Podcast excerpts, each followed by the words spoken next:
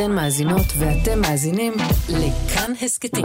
כאן הסכתים, הפודקאסטים של תאגיד השידור הישראלי. כאן רשת ב'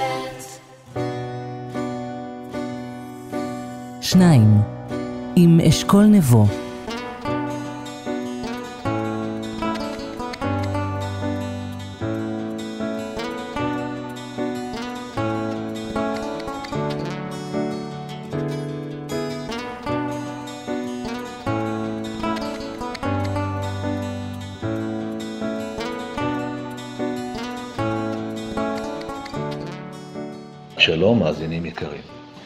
לפני כמה ימים, בחופשת הפסח, שמנו פעמינו לבניאס. לאורך הגדה של הנחל היפה הזה יש פינות מוצלות שאפשר לפרוס בהן מחצלת. כשצעדנו בשביל הצר שמוביל לאחת מהן, עלו מולנו כמה צעירים חובשי כיפה סרוגה. בירכנו אותם בחג שמח ושאלנו אם יש מקום על הגדה. הם אמרו שכן, שנמשיך. כשהגענו לגדה מצאנו בה משפחה חרדית מרובת נפשות כשהייתה באמצע סעודה. אחרי רגע קצר של מבוכה, לא היינו לבושים באופן כשר למהדרין, הם הציעו לנו בנימוס להמשיך קצת פנימה ולמצוא לנו את הפינה שלנו. אחרי שהתמקמנו בפינה נסתרת מעין, אחד מאיתנו אמר שחסר לנו רק עוד שבט אחד כדי להשלים את סדרת השבטים הישראליים של ריבלין. בעוד בת הצחוק על שפתנו הגיחה למתחם חבורת צעירים ערבים. קפצו למים הצוננים, ואחר כך הציעו לנו לשתות מהקפה שלהם. אז מה היה לנו? בניאס אחד, עשר דקות, ארבעת השבטים של ריבלין, וכולם מאחלים אחד לשני חג שמח. הלוואי שזה היה ככה כל הזמן, הלוואי שזאת הייתה המציאות שלנו תמיד. ושניים של השבת נישיר מבט למציאות הנושכת בתוכנית אקטואלית מאוד. במאי הקולנוע ערן קולירין יספר על הסרט החדש והמדובר שלו, ויהי בוקר, שגיבורו מגיע לחתונת אחיו בכפר הערבי שבו גדל, כל מה שהוא רוצה זה לסיים עם האירוע ולחזור הביתה, אבל כשהוא מנסה לצאת, מסתבר שהוטל סגר על הכפר, ומכאן העניינים מסתבכים. סמח וואטד מסקרת עבור ערוץ הטלוויזיה מוסאווה את האירועים הסוערים של השנה האחרונה. ויש לה כמה דברים מפתיעים ואמיצים להגיד על החברה שהיא באה ממנה ועל המצב. נצא לדרך.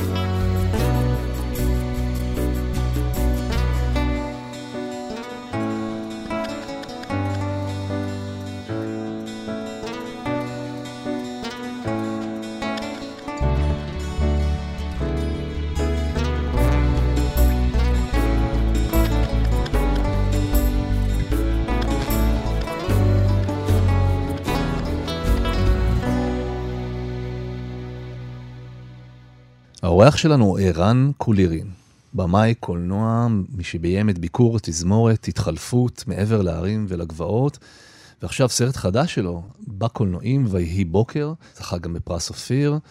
הדבר ראשון שרציתי לשאול אותך זה איך במאי מרגיש אחרי שסרט כבר יצא. זאת אומרת, מה קורה שם בנפש? אני יודע שאחרי שספר שלי יוצא, אני, איך נגיד את זה בעדינות, אבוד. כן, אני מניח שאותו הדבר, יש איזו ריקות כזאת שנוחתת. גם העבודה עצמה האמיתית של מה שאתה עושה נגמרה. ואז אתה בעצם uh, מסתובב עם הכובע ומקבץ מחמאות. אתה יודע, הן אף פעם לא מספיקות. תמיד מגיע הלילה. הגאולה לא בהכרח הגיעה, ואיכשהו צריך לצאת לאיזה מסע חדש. אני מניח שהחוויות הן דומות. זה כן, זה מוכר מאוד מה שאתה מתאר, במסגרת קיבוץ המחמאות כן, והכובע, אז, אז הסרט גם נגע לליבי וגם טלטל אותי, והמון שאלות שעלו אה, אחרי הצפייה, והשאלה הראשונה זה בכלל, מאיפה התחברת לספר של סייד? זאת אומרת, איך קרה החיבור הראשוני? מה, מה הדליק אותך שם כ, כיוצר? אם אני לא טועה, זאת האדפטציה הראשונה שלך? כן. זה בדרך כלל אתה במאי שכותב את סרטיו. מה הדליק אותך כן. בספר? בסופו של דבר יש ערב רב של סיבות, חלקן סיבות טובות וחלקן הסיבות הכי גרועות בעולם. הוא גם משך אותי מהבחינה הזאת, אני מניח שאתה מכיר את זה בתור כותב, כאילו האפשרות קצת פעם אחת אולי לברוח מעצמך, כאילו, אנחנו כותבים את אותו הסיפור כל הזמן, בווריאציות. ואז פתאום שיש לך איזו הצעה לאיזה משהו שהוא כביכול רחוק ממך, ואני מדגיש שהוא כביכול, אז כאילו היה איזה פיתוי של... אוקיי, דווקא בגלל שזה רחוק, אולי נסבול פחות, אולי זה יהיה פחות אה, מין מאבק עם איזה משהו פנימי. אז זה לא קרה, זאת אומרת, זה היה קשה כמו כל uh, כתיבה וכמו כל דבר, בסופו של דבר uh, אתה צריך למצוא את עצמך בתוך הדבר הזה, וזה זה כאילו בשאלת המטה, אבל בשאלה הספציפית, אני חושב שדבר ראשון, ספר מאוד יפה.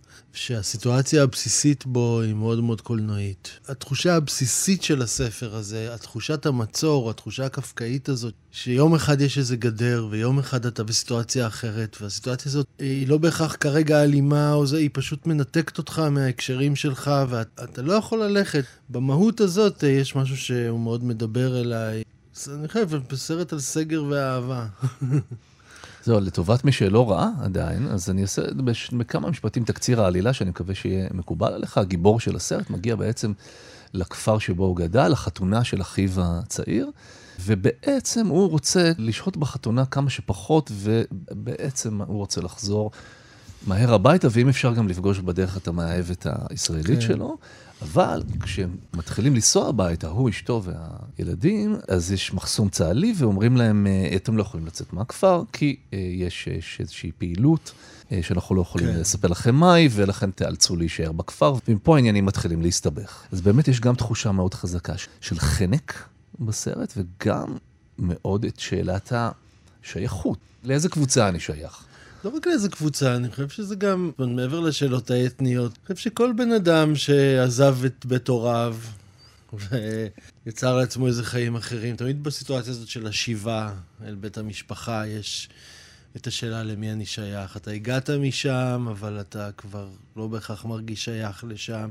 כל הדברים האלה קיימים בעצימות שונה, אני חושב, אצל כולם כל הזמן, אבל באמת הסיטואציה הזאת של הסגר וגם הפוליטיקה מוסיפה עוד, עוד איזשהו מעגל על הראש שמתקשר עם כל מעגלי השייכות הרגילים שיש לבן אדם. סיפורים באופן כללי מדברים על השאלה מי אני, הרי בסופו של דבר זה בדרך כלל בן אדם שנמצא בנקודה א', יוצא לאיזשהו מסע שבסופו הוא מקבל פרספקטיבה חדשה על מי הוא, מאין הוא בא ולאן הוא הולך, או מה, מה התפקיד שלו. זה לדברים שהם, אתה יודע, גם קשורים למציאות אולי אה, ספציפית אה, פוליטית, אבל גם למציאות אנושית כללית. מהו הבית, איפה הבית נמצא, מה זה בית בכלל, מה הבית נותן, מה הבית לוקח ממך. תגיד, שאתה מתחיל לעבוד בעצם mm. עם ספר כרפרנס, איך זה עובד טכנית? זאת אומרת, בכלל איך נראה יום עבודה שלך? אני לצערי, היום עבודה שלי זה נורא ואיום. אני, אני לא יודע איך אתה, אני כאילו מייחל לפעמים ל... תמיד אתה שומע על סופרים שקמים בבוקר ועובדים ארבע שעות, ואחר כך יש להם שקט כל היום. אני לצערי מעולם לא הצלחתי להגיע לאיזשהו הליך עבודה מסודר. אני כותב בלילות. ממש בלילות. אני יכול לשבת שעות, ואז בסוף באיזה שתיים בבוקר, בקצה הלילה, משהו נפתח בי ואני מצליח לדחוף איזה סצנה קדימה, או, או לפחות להבטיח לעצמי שהבנתי משהו ומחר אני... מחר אני בא ומסדר את זה. ואני, כן, קשה לי לעשות אני לא יודע איך אתה מתפקד בבית, אבל זה כאילו נהיה איזו אובססיה כזאת שמקשה עליך לתפקד בכל הדברים האחרים. הסיפור הזה, אתה יודע... רודף אותך. רודף אותך ומלווה אותך. חוסר הנחת שלך מדברים, הם, לפעמים קשה אפילו להסביר, זה איזה חוסר נחת פנימי, עם איזה משהו שאתה יודע, שלא בדיוק עובד. ספציפית בעיבוד, קראתי גם את התסריט הראשון שסייד כתב על בסיס הספר, ואז קראתי את הספר, קראתי את הספר הרבה פעמים. אני חושב שמי שיקרא את הספר ויראה את הסרט, יראה שמצד אחד הם כאילו מאוד שונים בהמון דברים עלילתיים, אבל הם, הם כאילו שניהם מצד שני, אני חושב, מכוונים לאותו מקום. זאת אומרת, יש לה נאמנות של הסרט לאיזה רוח מסוימת בספר. אתה יודע, זה עובד אחרת בספר, ובמובן הזה שמחתי שסייד נתן לי יד חופשית, כי בשביל להפוך הרבה דברים שהיו שם לדרמטיים, או שיפעלו במסגרת הדרמטית, היה צריך כאילו לשנות את המבנה שלהם, בשביל להוציא את אותה תוצאה. אז אתה יודע, היה הרבה, כל מיני, מצאתי דברים שבספר היו לי כאילו נקודות עומק, או נקודות חשובות, ואז ניסיתי לייצר סביבם את המבנה הדרמטי, לפעמים איחדתי דמויות, לפעמים פיצלתי, זאת אומרת, זה כזה... תגיד, מה, מה בעניין השפה? זה, זה תוך כדי צפייה, אני אומר לעצמי, איך כתבת בעברית, הסרט דובר ערבית. תראה, הסרט דובר ערבית באופן מוחלט. כן. חוץ מאיזה דמות קטנה של חייל שמדי פעם אה, אומרת איזה חצי משפט. כתבת בעברית ותרגמו, זה כן, בעצם... כתבתי ה- בעברית ותרגמו, מה שמצחיק הוא שהספר של סייד גם, סייד כותב בעברית. כן. אז אה, תחשוב למשל שאלות כמו מה כותרת הסרט. במיוחד שבכל הדיונים היום של איזה סיפור שייך למי. אז זה, זה ספר שבעצם נכתב בעברית, בשפת אימי. נניח הכותרת שלו, ויהי בוקר, היא כותרת ספציפית לעברית. כמעט אין שום אפשרות לתרגם אותה כמו שהיא בעברית לשום, כנ"ל לא לערבית. זאת אומרת, יש תרגומים, אבל גם תרגומים לאנגלית זה לא ויהי בוקר. איך הוא נקרא בערבית? בואו נתחיל מערבית. פליאקון סבחן. שזה? זה סוג של ושיהיה בוקר, כי יש שתי צורות, ליקון סבחן ופליאקון סבחן. אז אחת היא כאילו היותר ויהיה בוקר, ואחת היא שיהיה בוקר. אני חושב שזה יותר קרוב לשיהיה בוקר. ובאנגלית? Let it be morning. Let it be morning. כן. זה רך מאוד. כן, זה לא אותו דבר כמו ויהי בוקר, כן? אז זה מצחיק, אבל מצד שני, כשעשיתי את הסרט, מן הסתם, ברור שהסרט צריך להיות בערבית, כי זה, אנחנו לא כמו בהוליווד, אה, אתה יודע, שמביאים אמריקאים לדבר במבטא. אז כאילו נעשה תרגום הפוך, כאילו הספר של הסופר הפלסטיני שכתב אותו בעברית, תורגם על ידי הבמאי היהודי באיזשהו מקום לערבית חזרה. אני מוצא בזה חן, כאילו, דווקא זה יפה להעשיר אחד את השני. סך הכל הזהויות אמורות להרחיב אחד את השני, לא לצמצם אחד את השני. זאת אומרת, אני חושב שאפילו בסיפור הקטן הזה על תרגום, יש משהו מרחיב את הלב. כי סייד לוקח את העברית לאיזשהו מקום שהיא שלו, ואז אני צריך לקחת את זה ולהתחבר לסיפור מהזהות שלי. עכשיו, אבל זה לא עניין של השפה עצמה של להבין מה אומרים. להבין מה אומרים, אני מבין מה אומרים. אתה מבין מה אומרים בערבית? כן, אתה- כן. כשאתה על הסט, זה עוד דבר שהעסיק אותי בזמן הצפייה, או יותר נכון אחרי הצפייה. אתה במאי קולנוע, אתה על הסט, אתה אמור לדייק שחקנים בניואנסים רגשיים, ואתה מבין מספיק את השפה כדי... כן, זה מצחיק קצת שאתה... אנשים תמיד שואלים את השאלה הזאת. תמיד זה נראה לי לא... אני לא מבין למה דווקא... אולי משהו בעבודה שנקראת אה, במאי היא לא ברורה, אבל זה... את המילים אני מבין, זאת אומרת, אני מבין את הערבית, את הטקסט, מה אומרים. עכשיו, אתה כאילו אומר, אבל השאלה היא איך אומרים את הטקסט, או באיזשהו מקום. אבל אותו תהליך קורה גם בעברית, זאת אומרת, גם בעברית, לפעמים אתה, אתה רוצה שהשחקן יגיד משהו באיזושהי צורה. בתכלס זה נשמע לך במוזיקה.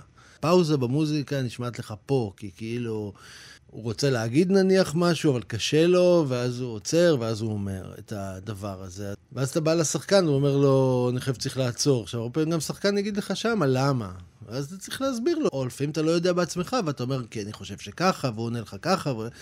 ובסוף יש איזשהו תהליך שמגיע. עכשיו, זה, אותו הדבר קורה גם עם, בערבית. אתה מבין מה המשמעות של המשפט, אבל אתה מרגיש שהחלק הזה לא מספיק טעון. אתה מדבר עם השחקן, הוא... השחקנים הם המסננת והמתרגם של הטקסט תמיד. אז אם יש דיבור ומדברים ומבינים ומפענחים על מה הסצנה, הסצנה היא גם על דברים אה, אנושיים, היא לא בתרגיל בשפה. כן, כן. היא על איך אתה אומר, אני אוהבת אותך, איך אתה אומר, אני לא רוצה להיות איתך יותר. או... הזכרת מוזיקה, כן. אה, החשיבות של המוזיקליות, אז הסרט בעצם מלא במוזיקה, כן. וחלקה גם אה, מפתיעה, זאת אומרת, שירי פופ פופולריים. הדמויות רוקדות, הדמויות מהנהנות ברכב ברגעים הכי כן. לא מתאימים. אז מה, מתי אתה מחליט על המוזיקה? זה תוך כדי כתיבה? אתה כבר מסמן את השיר, או שזה לא, קורה זה אחר כך? כלל, זה בדרך כלל קורה בתהליך עצמו של הסיורי לוקיישן וההכנה של הסרט, שאני אני מתחיל להתמקד על איזשהו פלייליסט שאני מארגן לעצמי, שאני ממש שומע אותו גם כשאני הולך לסיורי לוקיישן, הולך, אני... משהו שמתחיל להיאסף לי בסאונד של הסרט. הרי העניין הזה של לביים, בסופו של דבר זה קצת כמו עבודה של מנצח, שאתה בעצם, אתה מפרשן איזה מין פיל מסוים של הדבר הזה. הסיפור קיים, אתה מפרשן את התחושה שלו. ובשביל זה, אז נניח מוזיקה מאוד עוזרת לי לאיזשהו צפון כזה. ותמיד יש החלטות לעשות, זאת אומרת, מה יותר נכון, שהוא יבוא מהצד הזה או יבוא מהצד הזה. אז כאילו אתה צריך איזה צפון רגשי כזה, של מה הצבע של זה, של הסרט הזה. וזה עוזרת לי מאוד מוזיקה, להיכנס לאיזה צפון של אה, צבע כזה. ובאמת בוויבוק היו המון שירי אה, פופ, זה מה שהקשבתי לו, שירים הכי מתוקים. כי מבחינתי זה הסוג שירים שיכולים להציל אותך מגיהנום, אה, כשאתה... וזה משהו שפופ יכול לעשות, ולא מוזיקות אחרות, גם אם מורכבות יותר או טובות יותר, הן לא יכולות להציל אותך כמו פופ לפעמים. זה רדיו אז לא רואים, אבל אני חושב שזה כן. הרעיון שבו אני הכי מהנהן. בעצם כל מה שאתה אומר, אני די מסכים. ועכשיו אני אאתגר אותך באיזה ויכוח שהיה, הלכנו לסרט אה, ככה קבוצה של כן. אנשים. ויצאנו והתחיל ויכוח, אבל ויכוח לא נינוח אינטלקטואלי, עלו טונים. אנשים יצאו, אה, ממש התחיל אה, עימות ככה בקרב החבורה. וואו, איזה חלק. אומרים, מה פתאום שבמאי יהודי יביא כן. סיפור פלסטיני, ועוד גם מציג את החברה הערבית בסרט, היא לא בצבעים מחמיאים, או כן. נגיד, יש פה, על כל המורכבות שלה, גם על הצדדים הקשים, המכוערים והבעייתיים. כן. והחלק השני בוויכוח, זה היה ממש קואליציה-אופוזיציה, אנשים, זה הפריד זוגות, כן. הוויכוח הזה.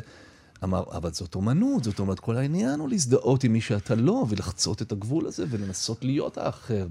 זה כל מה שאנחנו מנסים לעשות. אז קיצור, האם שמעת את הוויכוח ברור. הזה, והאם הוא התנהל גם בתוכך?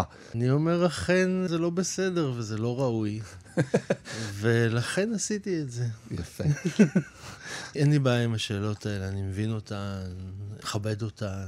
יותר ויותר ברור לי איזה תפקיד שלי בעולם הזה. כשסייד בא והציע לי לעשות את הסרט הזה, פתח לי איזושהי דלת שם. ואז אני עומד באיזה מקום שיש פה דלת שמציעה לי משהו, שמישהו פתח עבורי, ואמר לי, היי, בוא תיכנס, תסתכל. אני לא מעניין אותי מה ראוי.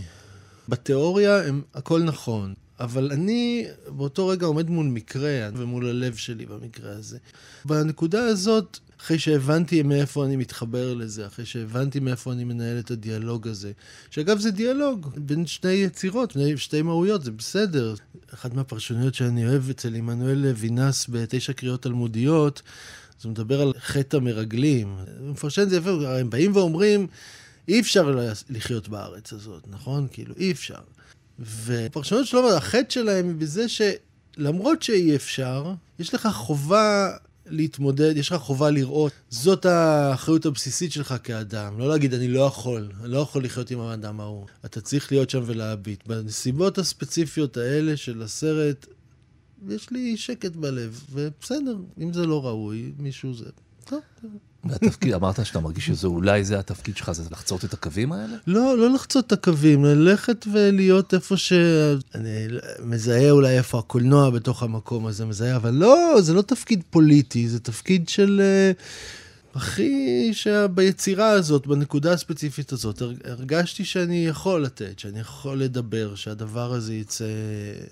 אחרי זה אני, אני הולך, אבל אה, אני, אני שוב, אין לי, אני לא מטיל ספק בחשיבותן של התיאוריות הגדולות, מכיר, קראתי את הספרים, ואף על פי כן, כן. בנקודה הספציפית הזאת, אני רגוע.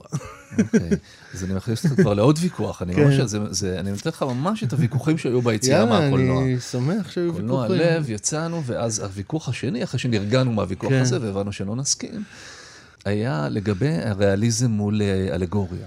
כן, זאת אומרת, אה, אמרו חלק מהאנשים, אבל יש פה דברים לא אמינים. כן. ואמר החלק האחר, אבל, אבל זה העניין בסרטים של ערן קולרין, זה לא עד הסוף קופי-פייסט מציאות, הוא לא רוצה לעשות את זה בכלל בדיוק המציאות, זה, זה, זה משהו שהוא ליד המציאות. השאלה היא, אתה יודע, גם השאלה מה זה המציאות. לי מעניין אותי איך זה מרגיש, לא איך זה קורה, או בהכרח. או השאלה של המציאות הזאת כאיזה מין משוואה, אני יודע, איזה מתמטית של היסטוריה, שגם בזה אתה לא תמצא שני אנשים שמסכימים. באמת, אתה לא תמצא שני אנשים שמסכימים על העובדות, הרי. אבל השאלה היא לא העובדות, השאלה היא מתחם הרגש. אני לא יודע מה לא אמרת לי, אבל מה הדברים, נניח, שהיו לאנשים לא אמינים? שאגב, אומרים לי את זה גם על סר- על סרטים אחרים שלי, זאת אומרת, אני מסכים עם הטענה, שום דבר לא אמין. לא הגיעה תזמורת משטרה מצרית מעולם לארץ. לא אה, עבד אדם בתוך חדר המדרגות של הבית שלו בהתחלפות, לא נמצאה משפחה שכולה חוטאת בפשעים אה, נוראים כמו במעבר, שום דבר מהדברים שעשיתי הוא לא קרה כך, אבל כל הדברים שלי הם בתוך מתחם הרגש האמיתי, כי יש געגוע למוזיקה הערבית הקלאסית, להיעדר של התרבות הזאת שהייתה בזה, יש. יש תכונת סגר ומחנק במשפחה, יש, יש תחושת אי-ודאות ותלישות בחברה הפלסטינית. זה, אלה השאלות שמעניינות אותי, זאת האמת של הסרטים. נניח, mm-hmm. אני מאוד אהבתי שהתחלת לספר את הסיפור של הסרט, ולא אמרת לא פלסטיני, לא ישראלי, לא זה. אלא דבר ראשון אמרת זה סיפור על בן אדם שחוזר לבית של המשפחה שלו, והוא בא לצאת. הוא רואה שהוא תקוע, והוא צריך להיות בבית, ואין לזה, ו, וזה הגרעין היסודי של הדבר. וזה לא שאני מקטין את כל השאלות של הזהות הלאומית, או כן, הוא פלסטיני, זה, יש ישראלים, אבל בגרעין, על זה הסיפור, זה המי תהום שנחים כן. מתחת לדבר. כן. יש עוד המון שאלות על, על הסרט, ולא את כולם אני אצליח לשאול. ואנחנו עוברים לשלב של השאלון המהיר. אני שואל אותך שאלה, אוקיי. אתה עונה תשובה זריזה. אני מקווה שאני אצליח, זה קצת מלחיץ אותי, אבל בוא נראה. אה, מקסימום, אה, אתה יודע, נדלג לשאלה הבאה, מותר לך להגיד עבור. אוקיי, וואו. אה, מה העצה הכי טובה שקיבלת מאבא שלך במאי הקולנוע גדעון קולירין? אבא שלי אמר לי את אחד המשפטים הכי חשובים על תסריטאות ודמויות, שגם שילבתי אותו בביקור התזמורת. אדם שחובש כובע הוא לא דמות, אדם שמסתתר מאחורי כובע הוא דמות. יפה. נכון? אחד המשפטים היפים על מה זה דמות. אם יש בן אדם שיש לו איזו צורה מוזרה או איזה משהו, אז זה כשלעצמו עוד לא עושה אותו, אבל כשהצורה הזאת הופכת להיות המנגנון הגנה שלו מהחיים, זה הופך להיות... יש סיפור. כן, יש סיפור. מי המגיב שהכי חשוב לך אחרי שסרט uh, יוצא? שאתה ממש צמא לדעה שלו, אפילו להתייחסות הרגשית. אני לא יודע, זאת אומרת, האנשים הקרובים, ויש כמה כאלה אהובים עליי, אז אני בדרך כלל חולק איתם, גם בתהליך העשייה של הסרט. יש כמה שהם חשובים לי, שהם קרובים, משפחה, חברים קרובים. חשוב לי גם שהאנשים שעשו איתי את הסרט ירגישו שהם כובדו, שהם... אה, זה, זה כאב לך כשהם לא רצו לבוא לפסטיבל כאן? כן, זה כאב לי בוודאי, אבל לא הבנתי שזה לא היה כאב לי כי זה היה משהו אישי נגדי. זה כאב לי במובן שהם ראויים, והשמחה הזאת הייתה גם שלהם. ועצוב לי שהחיים הפוליטיים פה, והסיטואציה הפוליטית, וזה מביאה... לצמתי הדרכים האלה, שהם, שהם בסדר, הם בסיטואציה הזאת, מה, מה שקורה הוא הגיוני, ברור שישנן התפצלויות, אבל הם, ההתפצלות שלו לא הייתה בגלל שהם לא אהבו את הסרט או לא אוהבים אותי, זה כאילו, אני חושב, ברור לגמרי מכל ההתבטאויות, שזה רחוק מלהיות ככה, אבל יש להם בעיה אמיתית שאני מבין אותה ומסכים איתה גם, ובסולידריות איתה מול הצורה שהמדינה הזאת מתייחסת אליהם, מה לעשות? איזה אה, במאי קולנוע אחר אתה נושא אליו עיניים ומקבל ממנו השראה.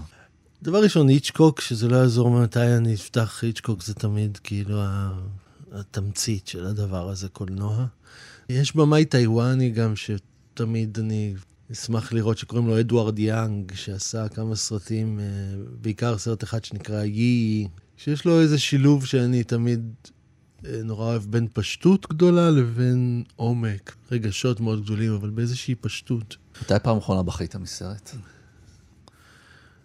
אני זוכר שאחרי uh, ביקור uh, התזמורת, נסעתי באמת שלושה שבועות בארצות הברית כזה, ו...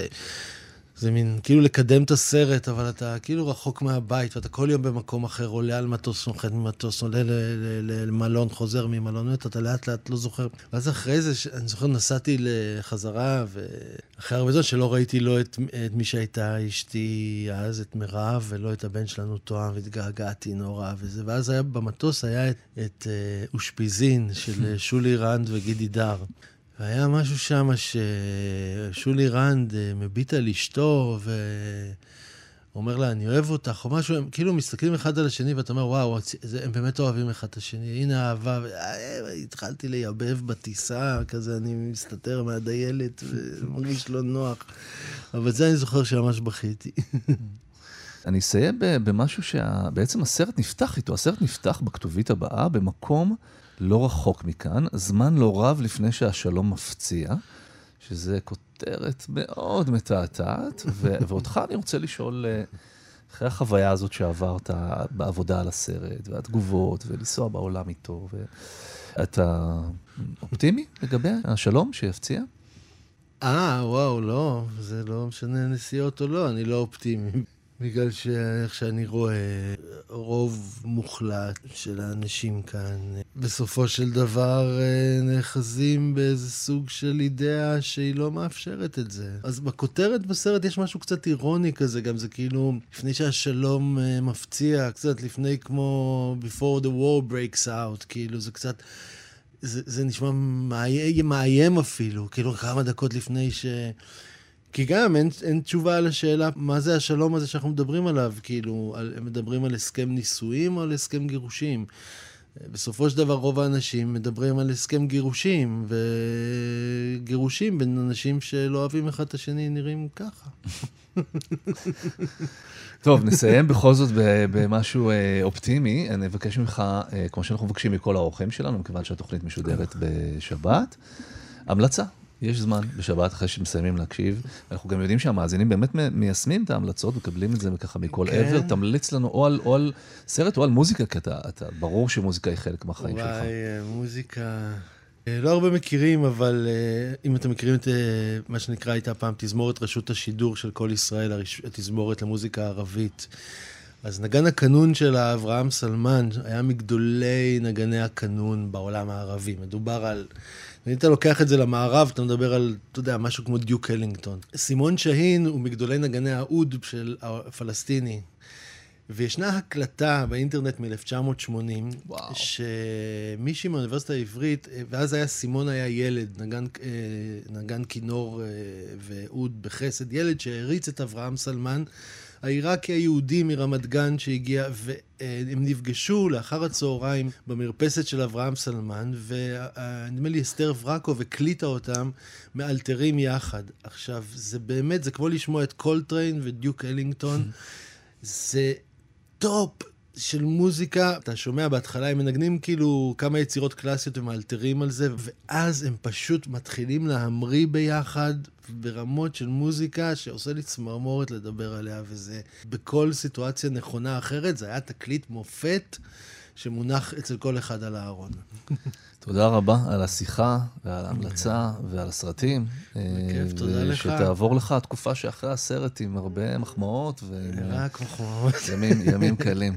תודה רבה, אשכול. היה כיף.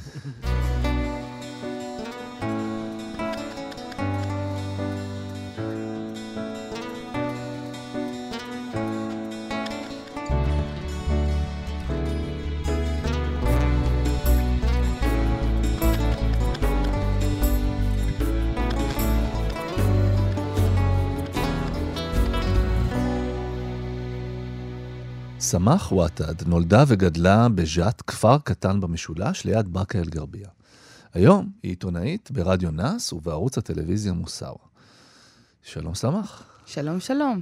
תגידי, אנשים שהכירו אותך כילדה בג'ת, והם רואים אותך היום בטלוויזיה, הם מופתעים או שהם אומרים, תמיד ידענו שיש בה איזה רצון לפרוץ החוצה. אני מכיתה א' כבר ידעתי שאני רוצה להיות עיתונאית, אז אה, היה האינתיפאדה השנייה, ואני תמיד החזקתי כל דבר ביד שלי וחיכיתי איזה עיתונאית מאוד מוערכת, שירין, אה, שירין אבו עקלה של אל-ג'זירה. אה, ואז תמיד, אני ידעתי וגם שידרתי את זה, אמרתי, אני רוצה להיות עיתונאית. אבא שלי הכי... אה, לדעתי אה, ציפה לזה וראה שזה קורה. התנגד או שהוא נתן את ברכתו? אבא שלי הוא הראשון שתמך בי, וכל הזמן אה, אנשים בסביבה שלי אמרו, לא תמצאי עבודה, מה עכשיו תעבדי, וזה, מי ייקח אותך? את גם ערבייה, זה גם זה. והוא תמיד אמר לי, תהיי בייחודיות שלך ואת תמצאי את הדרך הנכונה, וזה באמת מה שקרה. אני סיימתי את התואר שלי.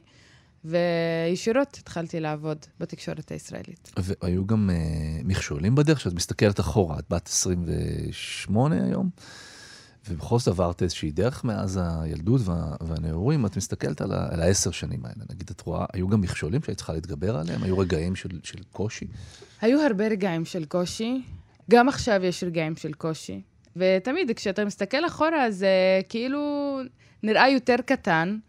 אבל uh, כל חוויה, כל מכשול שעברתי, אני חושבת שהוא לימד אותי הרבה, וזה לא קלישאה, זה באמת. עובדה, היום אני אחרת מסמך של לפני שנתיים אפילו.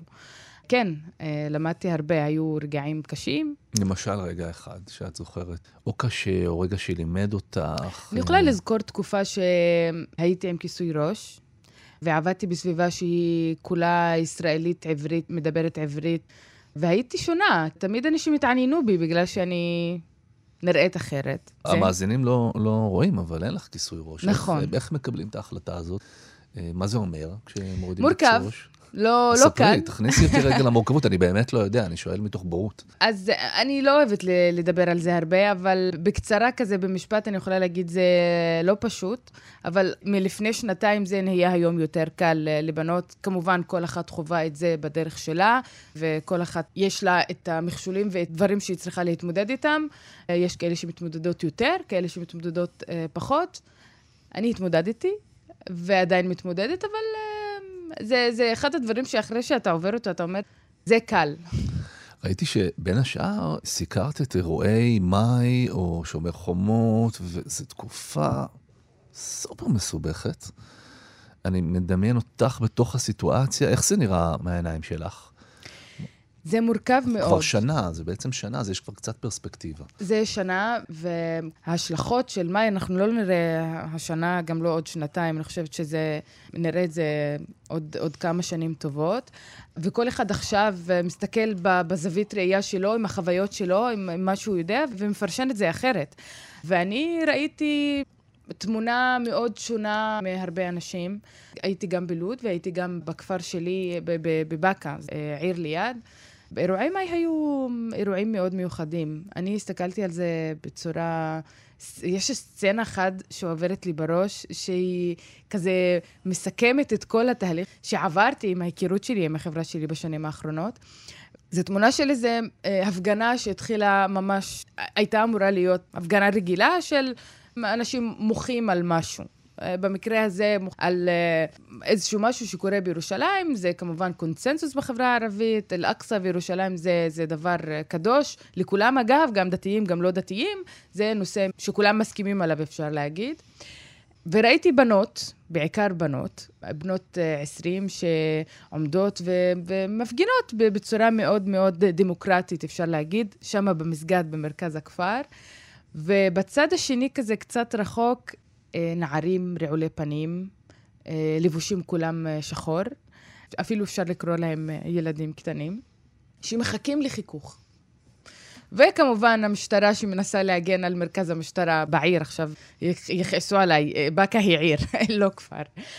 כאילו, אתה רואה שאו-טו-טו הולך להיות משהו. הייתי אני יחד עם בן זוגי, שם בהפגנה, אנחנו מקפידים להיות פעילים באופן כללי. אני גם כאילו הי, הייתי בתפקיד, סיקרתי את ההפגנה, ופתאום איכשהו מתחיל עימות. כנראה שהנערים האלה התחילו, אני גם לא, לא באה לשפוט אותם, חייבת להגיד.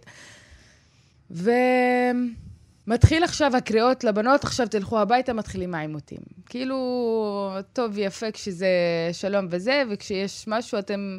אולי זה ממקום של לה- להגן על בנות, אבל אני עדיין לא, לא, לא מצליחה לקבל את זה, בוא נגיד. והיו עימותים, חטפתי איזה גז מדמיע שלא יכולתי פשוט אה, לראות כלום, וזה חוויה, כאילו... עכשיו אני צוחקת על זה, אבל באמת היו לי איזה רבע שעה שלא יכולתי לראות. והתנתקתי מהשידור, כמובן. היה שידור ברדיו, וזה, וזה קצת מאתגר, אתה צריך להעביר את התמונה מנקודת אה, מבט שלך. בלי שאתה רואה. בלי שאתה רואה כן. כן. באיזשהו שלב. אני רוצה לשאול אותך משהו. אני, אחד מהדברים שהבטחתי לעצמי לפני השיחה הזאת, שאני לא אבקש ממך לגנות שום דבר. כי אני חושב שיש בזה משהו, יש בטקס הזה של בקשת הגינוי איזה משהו... איזה אה, עליונות יהודית נלוז. קצת, כן. אבל אני כן רוצה להבין, אני רוצה שתעזרי לי להבין. זאת אומרת, מה, איך את מבינה את האירועים של, של שנה שעברה? אנחנו עכשיו גם בתקופה מתוחה, אני אומר את המשפט עכשיו, התוכנית תשודר אה, לא מחר, ואנחנו יכולים להיות בטוחים שגם מתי שהיא תשודר, אנחנו נהיה בתקופה המתוחה הזאת. בואו נתחיל ממה שקרה לפני שנה. איך את מבינה את זה? מה זה, איזה זרמים של מעמקים בקרב, בחברה הערבית, או, או אצל צעירים של החברה הערבית? מאיפה זה מגיע, שאולי בחברה היהודית לא מבינים עד הסוף? תעזרי לי להבין. קודם כל, אני רוצה להתחיל בזה שכמובן, בתור עיתונאית ובתור מישהי שמדלגת בין שני העולמות וגם רואה איך תקשורת ישראלית אה, מסקרת את האירועים האלה, ואיך תקשורת ערבית מקומית מסקרת, וגם איך אה, תקשורת בינלאומית מסקרת את הדברים האלה. ויש לי את הפריבילגיה הזאת שאולי לחלק מהעיתונאים הישראלים אין. אין שחור ולבן, וגם אפילו לפני שיחה גם אמרתי לך, זה לא שחור ולבן ואפילו לא אפור, זה הרבה גוונים שונים ומשתנים וצבעים אחרים. אז תני לי משהו, משהו אחד או שניים שאנחנו לא מבינים, שהתקשורת היהודית או החברה היהודית לא מבינה על מה שקרה ב- לפני שנה. אני, קודם כל אני רוצה להגיד שהתקופה של האירועים האלה, אני לא יכולתי להקשיב לתקשורת ישראלית. כי אתה רואה שהם הם, הם בצד אחד. בצד אחד של כל הנושא הזה, והם רוצים להיות רק בצד הזה, וכל פעם שמנסים אפילו להביא את הצד השני, אז, אז שאלות של... אה, לא, לא מנסות להביא את הצד השני, אלא תגנה, תעשה, מה אתה אומר, בקטע של בוא תהיה, אנחנו רוצים לוודא שאתה בצד שלנו. כן. ואני רוצה להגיד שהמורכבות של החברה הערבית שחיה בתוך המציאות הזאת, היא מאוד מורכבת.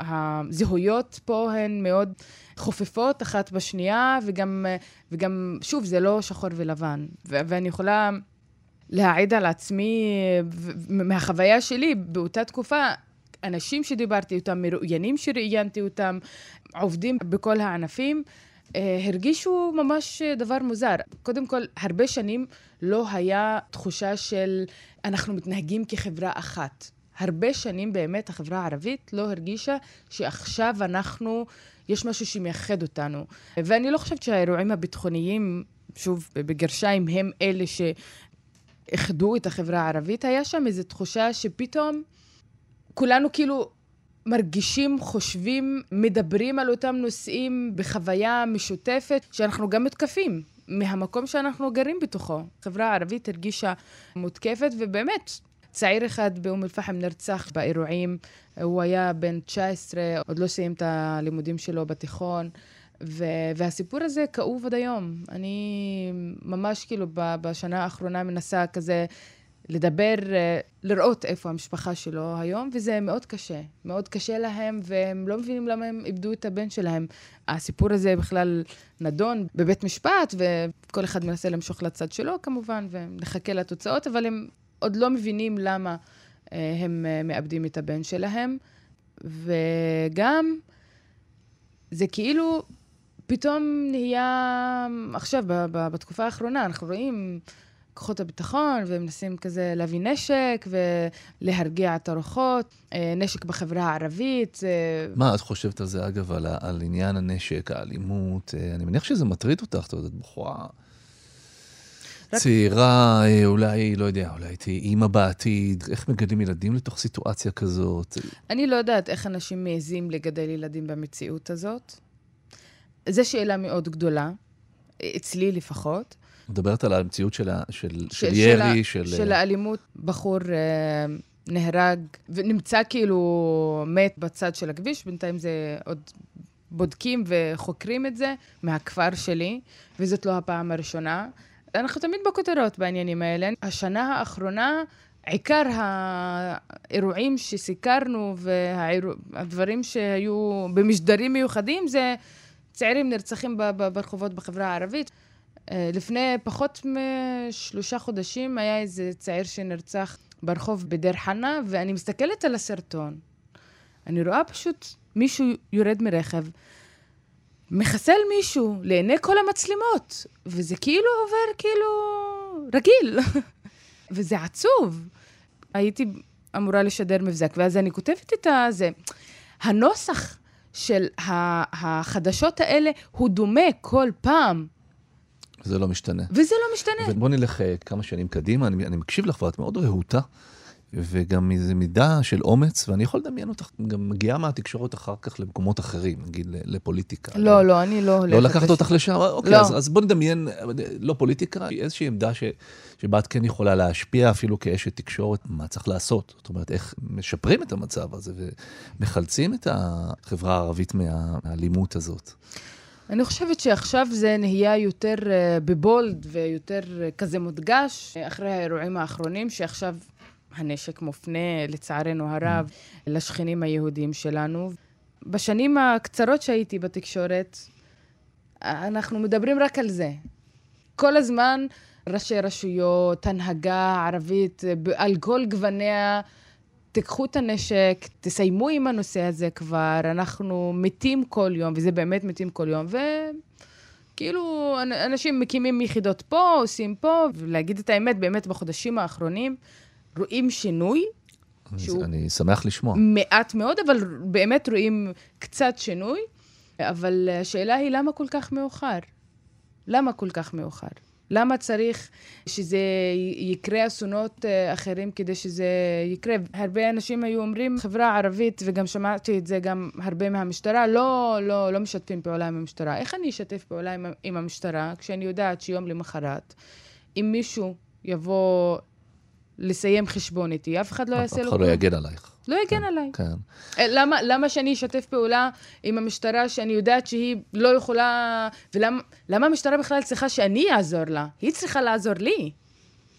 אני מסכים איתך, ואני רוצה לשאול, הזכרת ככה, שציירת את התמונה של ההפגנה ואת הרגע שבו אומרים לנשים, כאן הסתיים אה, תפקידכן כי, כי מתחיל אה, בלגן, אז חשבתי בכלל על המקום של, ה, של האישה בחברה הערבית, ומה שרציתי לשאול זה האם את מרגישה שינוי? זאת אומרת, האם הדור שאת חלק ממנו, שהוא כבר דור שלישי אחרי 48, המעמד של האישה הוא אחר, המקום, היכולות אה, לפרוץ גבולות, את מרגישה שינוי, או שעדיין מסתכלים על מישהי אמיצה כמוך בצורה ביקורתית?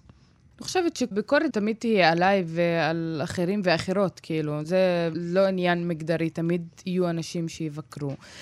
אגב, באותה תמונה, במחזה הזה, בסצנה הזאת, בתוך כל הכאוס הזה, הרבה, אתה רואה רכבים יוקרה, מרצדסים, BMW, הכל, כאילו עוברים ומצלמים, כאילו תיירים. וזה הדיסוננס, אפשר להגיד, והפערים הגדולים בחברה הערבית, שאם יהיה לנו זמן נדבר על זה, אבל... פערים כלכליים. אה, הפערים הכלכליים וההזדמנויות שיש לצעירים אה, ערבים. אבל אה, בעניין של נשים, אני חושבת שאנחנו בתהליך איטי מאוד, הייתי רוצה להיות תהליך יותר מהר, אבל אנחנו בתהליך איטי. כמובן, נשים היום לא נתפסות כמו נשים לפני עשר שנים. לכל ההתפתחות הזאת uh, בעולם. אנשים היום חשופים לכל כך הרבה מידע וכל כך הרבה דעות שונות וכל כך הרבה חוויות שונות ו- ואנשים שונים שעברו דרכים שונים. אז אני חושבת ש- שאנחנו בתהליך. אבל עדיין, אני, אני לא מסופקת, אני לא, לא, לא מרוצה. הייתי רוצה לראות יותר נשים בעמדות השפעה. אה, ולצערי הרב, הרבה פעמים אה, גברים ערבים אומרים שהם פמיניסטים, אה, שמנסים כזה להראות שאני בסדר, אם אני, אני, אני מודרני, אבל מבפנים הם לא עברו את התהליך הזה, אבל הם עדיין חושבים, אם תבוא להגיד לו, הוא יגיד לך, אני, אני, אני עם נשים, אני עם זכויות נשים, אבל בפועל זה, זה לא קורה. וכשאת בחרת אה, חתן, אז אה, ביררת שהוא פמיניסט על אמת? אה, עומר, עומר. אנחנו זוג צעיר, אגב, שזה סיפור מאוד לוהט בחברה הישראלית, זוגות צעירים יהודים, ישראלים. אז אנחנו זוג צעיר ערבי, שיש לנו לא פחות מכשולים ודברים לעבור. הכרתי את עומר, קודם כל הוא בחר בי בגלל שאני מה שאני. אז אה, כן, אני חושבת... מה, הוא ראה אותך בטלוויזיה ואמר, אני לא, חייב להכיר אותה? לא, הוא ראה את הסרט סטודנטים ראשון שעשיתי. וואלה. אה, שקראו לו פלסטינית אה, סימן שאלה, שחקרתי את הזהות שלי על המסך. כשהייתי סטודנטית, והוא אמר, אמ, הבחורה הזאת מהכפר שלי, איך זה יכול להיות שאני לא מכיר אותה? ומשם זה התגלגל, אנחנו היום נשואים שנתיים וחצי. ומידת הפמיניזם שלו היא, היא מספקת? הוא יכעס עליי, אבל לא. יש, לו עוד, יש לו עוד לאן להתקדם. יש לו עוד לאן להתקדם, אבל מה ששונה בעומר שהוא תמיד בשיח, תמיד מקשיב, אפשר לדבר איתו על הכל. אני תמיד אומרת לו, יש בתוכך גבר ערבי מאוד שוביניסטי קטן כזה, לפעמים מתעורר, זה במיז כזה צחוק, אבל אה, אנחנו מצליחים לגשר על כל הפערים שיש, ויש פערים. בסדר, אתם רק בהתחלה. אני רוצה לגשת איתך לשאלון המהיר, אנחנו עם סמך וואטד, עיתונאית ברדיו נאס ובערוץ הטלוויזיה מוסאווה, ועכשיו זה מין שאלון כזה שאני שואל אותך שאלה קצרה ואת עונה תשובה קצרה. מה העצה הכי טובה שקיבלת מאימא שלך? מין של נמשל. בפן החברתי, כן? זה לא קשור למקצועיות, אבל אה, אבנק על המרבתי וג'וזק על מעוותי. זה כאילו, הבן שלך על מה שגידלת אותו, ובן זוג שלך על מה שאת מרגילה אותו. יפה. זה כאילו... יפה. ואיפה חוץ מ- מג'ת את מרגישה בבית? חיפה. חיפה. איפה, באיפה... איפה אני גרתי בקריית טבעון, אבל כל החיים שלי היו, כאילו, ניהלתי את החיים שלי בחיפה, זה המקום שאני מאוד רוצה לעבור לגור בו מתישהו. אני אוהבת את חיפה, אני מרגישה שהיא דומה לי, Hmm. אני דומה לה. מרגישה שם בבית. מדברת עם חיפאי, אז אני מזדהה, מזדהה עמוקות. יש לך מזל. אה, מאחל לך גם, שתגורי בעיר שאת אוהבת. מה המאכל שאת לא יכולה לעמוד בפניו? זאת אומרת, מביאים לך ואת אומרת, אסור לי, אבל אני, טוב, אני לא יכולה. המבורגר. המבורגר. אוקיי. זה נושא מאוד חשוב. המבורגר, וזה באמת, אני ניסיתי את כל סוגי ההמבורגר, אני מאוד אוהבת את זה. זה אחד המאכלים ש... מה- איזה המבורגר הוא ה favorite שלך? זאת אומרת, הטופ של הטופ של ההמבורגרים? זה יישמע מוזר, אני אוהבת מאוד מקדונלדס. זה וידוי, זה וידוי אה, חושפני. אה, מקדונלדס והמנות הקטנות, לא הגדולות. כאילו אוקיי. של הילדים, המיני, מיני מקרויל. אוקיי. אם היית חייבת אה, לשיר באיזה אירוע, בשמחה, בקריוקי, מעלים אותך לבמה לשיר ואין לך ברירה, חייבת לשיר. מה היית שרה? איזה שיר היית בוחרת? ג'וליה בוטרוס, אנה בתנפס חוריה. מאוד קלישאתי, אבל אני אוהבת את השיר הזה. אני יכול למצוא את זה בספוטיפיי? כן, זה- בטח. ג'וליה בוטרוס? אנה בתנפס חוריה. מה זה אומר? אני רוצה חירות? או אני נושמת חירות. נושמת חירות. מתי בפעם האחרונה בכית? אתמול, אני מסוג האנשים שבוכה הרבה. ומה גרם לך לבכות אתמול? אני הייתי מורה רק לפני שנה, וכזה התחלנו לדבר על מערכת החינוך, ונזכרתי באחד התלמידים שלי, שאני ידעתי שהוא התפספס, ואני יודעת שהוא לא יקבל את מה שהוא צריך לקבל. התפספס גם במערכת וגם בחברה, וגם יותר מאוחר, כאילו, אני יכולה לראות, אפשר לצ- לצפות מה הולך לקרות איתו, וזה מעציב אותי, כי אני יודעת שאם היה מקבל הזדמנות אחרת, הוא היה, הוא היה יכול להיות במקום אחר. אני לא יכולתי להשפיע על החיים שלו. יכולתי בקטנה, אבל לא, לא בגדולות. כל פעם שהייתי חוזרת הביתה מישיבה פדגוגית או מאיזה משהו שקשור לתלמיד הזה, הייתי... תמיד הייתי מסיימת את זה בדמעות, ו- ועומר תמיד הוא היה אומר לי, "ת- תקשיבי, את לא יכולה לשנות את העולם. וזה מתסכל, שאתה, שאתה יודע שהתוצאה של זה היא הולכת להיות הרסנית, ו- כן. ואתה לא יכול... אני מאוד מזדהה עם זה. אני, רק- אני יכול להגיד לך כמורה, אני גם מורה הרבה מאוד שנים, אתה, לפעמים אתה לא יודע. אתה לא יודע את ההשפעה שלך ועד עד לאיפה היא מגיעה. מה את רוצה להיות שתהיי גדולה? העיתונאית שמביאה כותרות. איפה, באיזה, נגיד, מה הפנטזיה המקצועית שלך? הפנטזיה המקצועית זה תחקירים בחברה הערבית, כאילו במקום שבו אני נמצאת בו. לצערי הרב אין מספיק כסף ואין הרבה אופציות, לפחות ב- ב- בתקופה הזאת. מתישהו, תמיד אמרתי, אני ארצה להיות אחראית על איזה כלי תקשורת או איזה ארגון תקשורתי שיכול להוביל שינוי. אני לא יודעת אם אני יכולה לה, כאילו להגשים את החלום הזה, אבל אני דרוכה. אני, יש לי תחושה שאנחנו נקבע לעוד עשר שנים, ואני, יש לי תחושה שאת תהיי איפה שאת רוצה להיות. שאלה גדולה, אבל בכל זאת, אה, אני אשאל אותה. אה, מי שחולק איתך את התוכנית, אה, ערן קולירין, הסרט שלו, ויהי בוקר, מתחיל בעצם במשפט, במקום לא רחוק מכאן, קצת לפני שמגיע השלום. אני עושה קצת פרפרזה, זה לא בדיוק זה. אז מה, יגיע השלום? אפרופו הסרט של ערן קולרין, אני שמעתי עליו, ראיתי את הפרומו, לא יצא לי לראות אותו. זה גם וידוי. מומלץ. אם יהיה שלום, הלוואי. הייתי מאוד רוצה, אבל אני לא רואה... לא, לא רואה את זה, ב- לצערי. לא, לא מרגישה שזה קרוב, אפשר להגיד. אוקיי, אני מכבד את, ה, את הבחירה. וגם אה, לסיום, ממש, ממש, כל אורח שלנו, בגלל שזה שבת, התוכנית משודרת בשבת בבוקר. ולאנשים יש זמן, אז מה היית ממליצה למי ששמע אותך ו- והסתקרן? זאת אומרת, זה עשה, לו, זה עשה לו חשק להכיר יותר, ללמוד יותר. מה כדאי לקרוא, לראות, איפה כדאי לבקר? אה, אני מאוד אוהבת את היצירות של סייד קשוע, אז אה, אפשר אה, לראות את הסצנריסט, לדעתי זה מאוד... התסריטאי. תס... כן, התסריטאי. פחות ב- בלקרוא, פשוט דברו עם אנשים, אל, אל תחסמו. תנסו להבין את הצד השני. כי הצד השני, לפחות אה, ממה שאני חווה, מנסה להבין אתכם. Mm. אז תנסו קצת להבין את הצד השני, להבין מאיפה זה בא.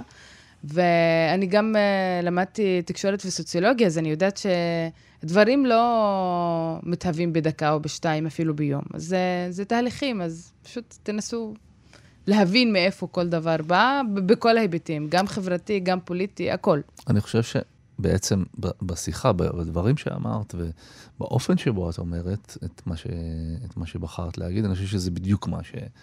מה שאת מסייעת ועוזרת לעשות. זאת אומרת, בדיוק להבנה הזאת שאת uh, מזמינה אנשים להבין, אני מקווה שהיא תקרה בעקבות השיחה הזאת. תודה רבה, שמח. תודה רבה, תודה אשכול.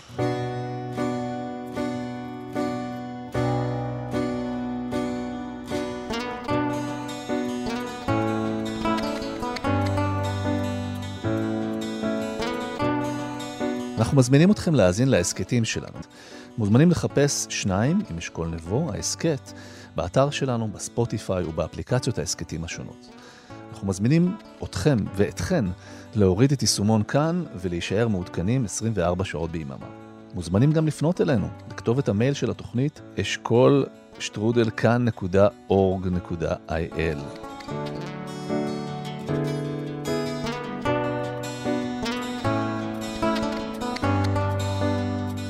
תודה לעורכת איילת דוידי, לראובן מן על הביצוע הטכני ולדני רובס על אות התוכנית.